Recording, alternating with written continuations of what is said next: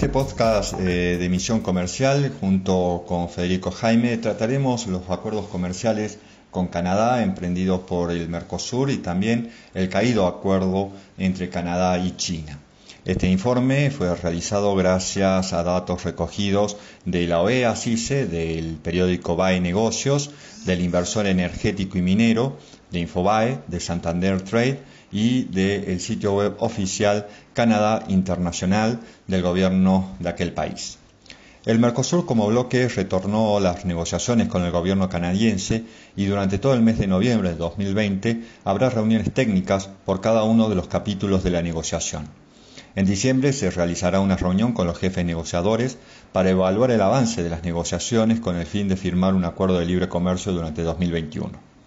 Canadá es el segundo país más grande del mundo después de Rusia, ocupa casi la mitad del territorio de América del Norte, tiene una población de poco más de 37 millones de habitantes, lo que la coloca entre los 15 países con menor densidad poblacional, 4 habitantes por kilómetros cuadrados. Su PBI per cápita es de 49.775 dólares.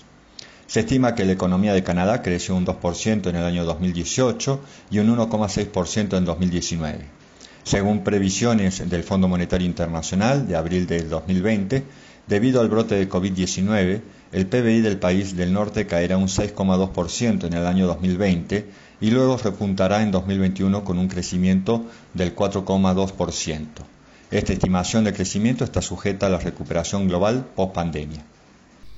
El país norteamericano mantiene acuerdos vigentes de libre comercio con Estados Unidos. El TIMEC, vigente desde julio del 2020, es la actualización del TLCAM que estaba vigente desde el año 1995. También mantiene acuerdos comerciales con Israel, la Unión Europea, Ucrania, Corea, Honduras, Panamá, Jordania, Colombia, Perú, Costa Rica y Chile. Y también con la Asociación Europea de Libre Comercio, en la que participan Islandia, el Principado de Liechtenstein, el Reino de Noruega y la Confederación Suiza.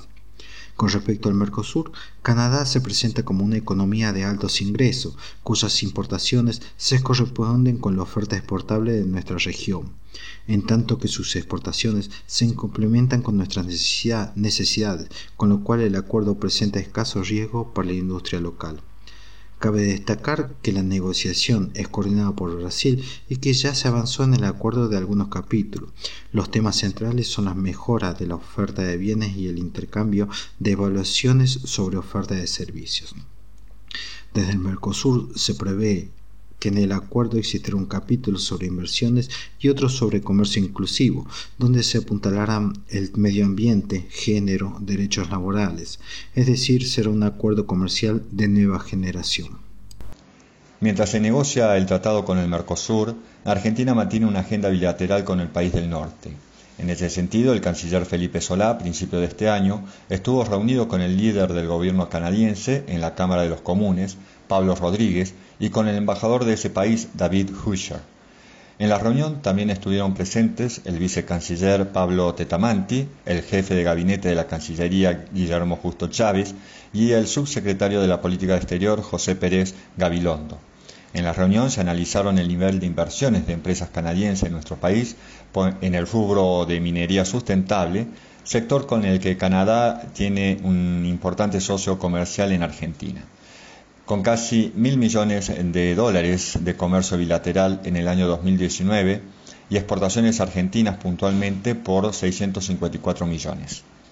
Argentina es un socio clave para Canadá en las Américas y ambos países mantienen una fuerte relación en materia de comercio e inversión. Ambas naciones mantienen una relación bilateral multifacética que se basa en un compromiso con el multilateralismo y perspectivas convergentes en una serie de cuestiones mundiales, como el mantenimiento de la paz, la no proliferación nuclear, los derechos humanos, el medio ambiente y el fortalecimiento de la democracia y la lucha contra el terrorismo. Ambos países trabajan también en colaboración sobre los desafíos económicos mundiales en el marco del G20. Canadá y Argentina también mantienen estrechas relaciones bilaterales en una serie de áreas de interés común, como los derechos humanos en las Naciones Unidas y en la Organización de Estados Americanos. Nuestro país es un mercado de gran potencial para los exportadores canadienses. El comercio bilateral ascendió a 2.200 millones de dólares en el año 2017, un 17,6% más que en el año 2016. Las exportaciones canadienses a Argentina ascendieron a 445,7 millones de dólares en el año 2017. Estas exportaciones incluyen maquinaria, aeronaves, minerales y productos derivados.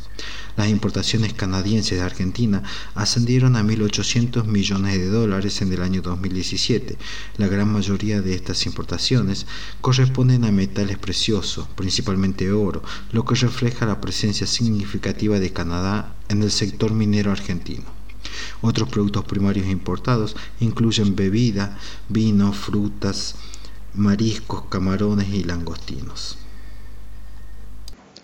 Según Statistics Canadá, la inversión directa canadiense en Argentina fue de 1.570 millones en el año 2016, lo que convierte a este país en el noveno mayor inversor en Argentina. Las empresas canadienses son activas en una serie de sectores, además de la minería, en agroindustria, energía, automotriz y tecnología. Muchas gracias.